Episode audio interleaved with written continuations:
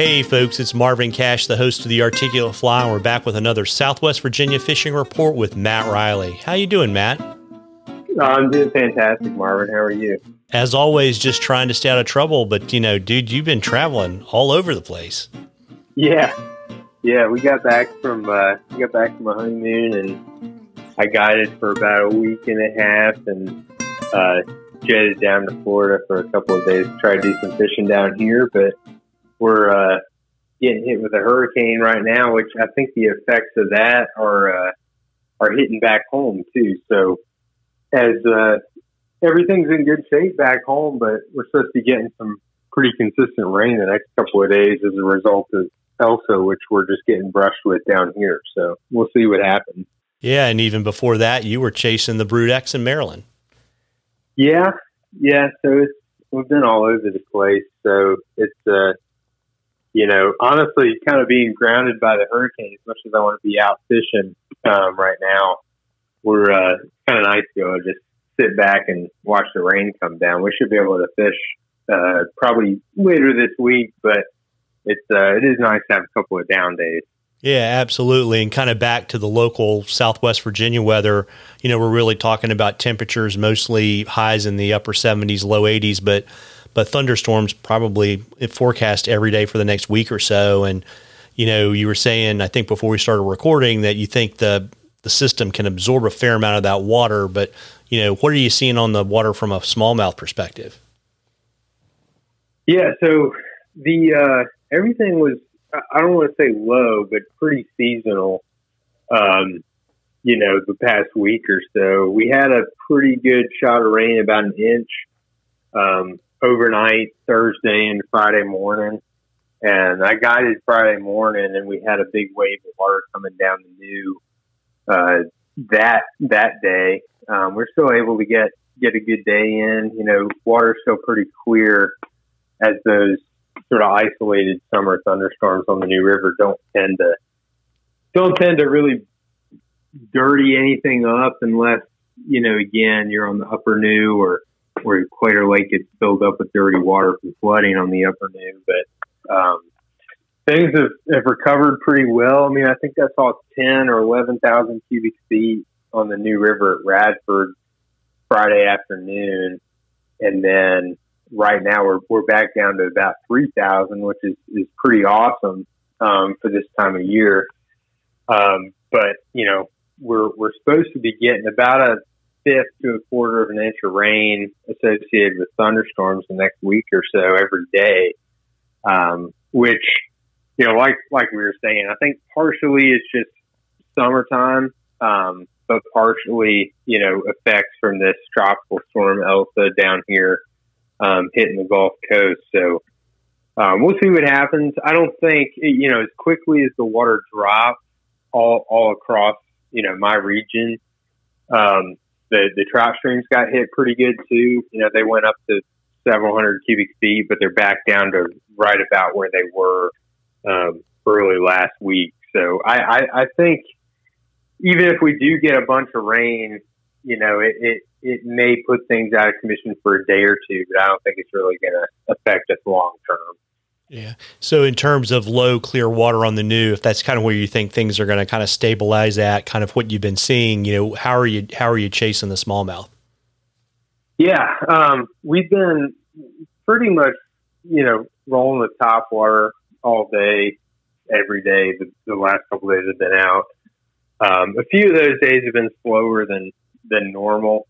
Um, if if we're not doing anything on top water, after a couple of hours, you know, start switching things up, fishing subsurface with bait fish patterns and crayfish patterns, the normal normal lot. But uh, you know, most of my clients and myself included really enjoy catching fish on top water, and typically that's you know the big fish of the summer come on top water flies. So I tend to sort of skew towards that. But if nothing's happening, then we've been going subsurface and, and catching fish that way. So um, overall, been having having some decent days, um, and uh, been starting to hear some cicadas up in the trees. So that's becoming more and more relevant.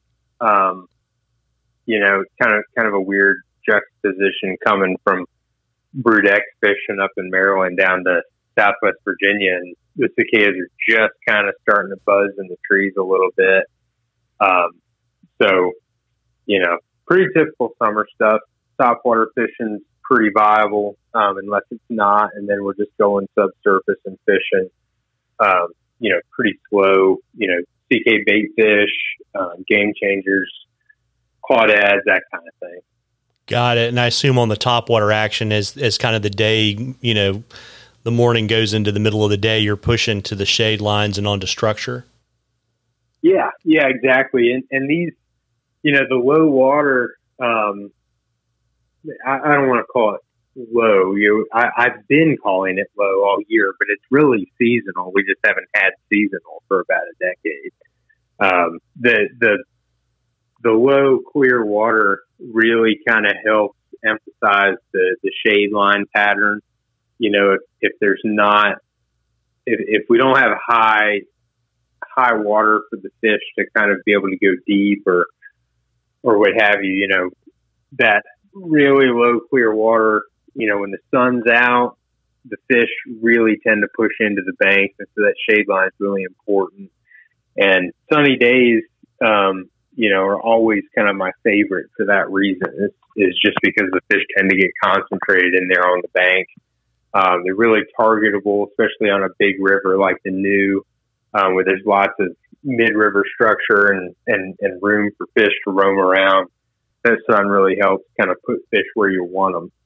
Um, yeah, and then and then if you have cloudy days, if you have rainy days, that uh, you know, anytime you have heavy heavy rain, um, that really strong dimpling on the surface tends to, at least in my experience and, and opinion, it tends to kind of dampen the, the top water, um, the presence that a top water bug has. So I'll tend to go down in the water column um, and a lot of times, especially if we have lower water, um, I'll pull off the bank a little bit and uh, and fish sort of the the edge of the first shelf and the second shelf off the bank with with streamer flies and and that kind of thing. But if we have that, you know, pretty typical clear water, sunny bluebird sky summer day, then absolutely, I'm just you know rolling down the bank and and fishing every piece of shade like it's the last one on the river. Yeah, there you go. And I'll imagine too, since you've gotten rain, that you probably can still go high and fish for trout, and it's probably kind of your typical summer terrestrial game at this point. Yeah, um, it, it's definitely getting stronger and stronger. Um, we're, you know, lucky, as I always say, that we never really get too hot or too warm um, trout fish. We kind of top out water temperature wise, usually at the end of July um, in the mid to upper 60s, which is kind of the upper limit for trout. Um, but that's at the lower extent of a lot of our mountain streams. So you can always go go higher um, up towards the springs, up towards the headwaters, and and have you know mid to mid to high 60s water temps and, and be totally fine. But yeah, you know, I get a lot of emails in the early part of the season, March, April, and, and people are asking about getting trout trips in before the end of the season, and really, um, you know, it, it it really just kind of gets better and better as it gets warmer because, like you said, we can fish terrestrials, we can fish big bushy dry flies, and and uh, you know, it's just a lot of fun. And the lower the water gets, it, it does get challenging um, from time to time, but you know, you can find fish in, you know, if you know the river, you know spots that have lots of oxygen, lots of overhead cover, you know, shade, um, big riffles and runs and stuff like that, you know, broken water. Um, those kinds of spots stay great year round, uh, but particularly as it gets really low. You know, early last week, um, I had a couple of trout trips where that's pretty much what we did was we just ran around the whole river system looking for spots like that and ended up putting up pretty good number of fish, um, almost all on dry dropper rigs, um, fishing those more broken broken water uh, pools and, and runs because the fish, when you know when you have higher to average flows, they can spread out a little bit. Um, they've got the depth and the flow to kind of cover them overhead. Um, oxygen gets carried further downriver. The food gets carried further downriver. But when it gets real low, um, like it it usually does in the summer, and it has been the last couple of weeks, if you uh, if you really kind of head hunt those strong ripples and runs, um, you can do pretty well. Yeah, there you go. And you know, folks, we love questions at the Articulate Fly. You can email them to us or shoot them to us on our Facebook or Instagram page.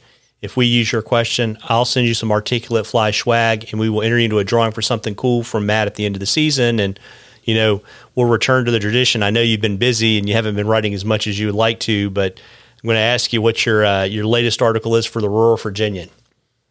Yeah, the the latest article is just a pretty quick little story I put together about uh, fishing our you know Brood X cicada hatch and and some of the cool things we were doing with them um, over the course of the last month or so, specifically involving grass carp, um, which is a pretty pretty difficult fish to catch, like like common carp are, but even more so unless you have a cicada hatch. So um, that story I should be posting in the next couple of days. Um, so look out for that. I know we'll post it in the notes so people can find it. But that's what I got coming out uh, this week, and I'm hoping to return to a little bit more normal uh, schedule here in the next couple of weeks. Yeah, well, there you go. And before I let you hop and uh, and watch the rain fall in Florida and hope that you get to fish later this week, uh, why don't you let folks know where they can uh, find you so they can book you? I know you're been super booked up, so we're probably talking about you know probably September, October smallmouth dates, and it's never too uh, early to start booking for muskie either. But why don't you give folks all the info? Yeah, uh, social media and and everything. My phone number is on my website, which is mattreillyflyfishing.com. Feel free to email or call or message me on social media or whatever you'd like to do. Um, and I'd love to get out with you this summer. Yeah, well, there you go. And you know, folks, you owe it to yourself to get out there and catch a few. Tight lines, everybody. Tight lines, Matt. All right. Thanks, Marvin.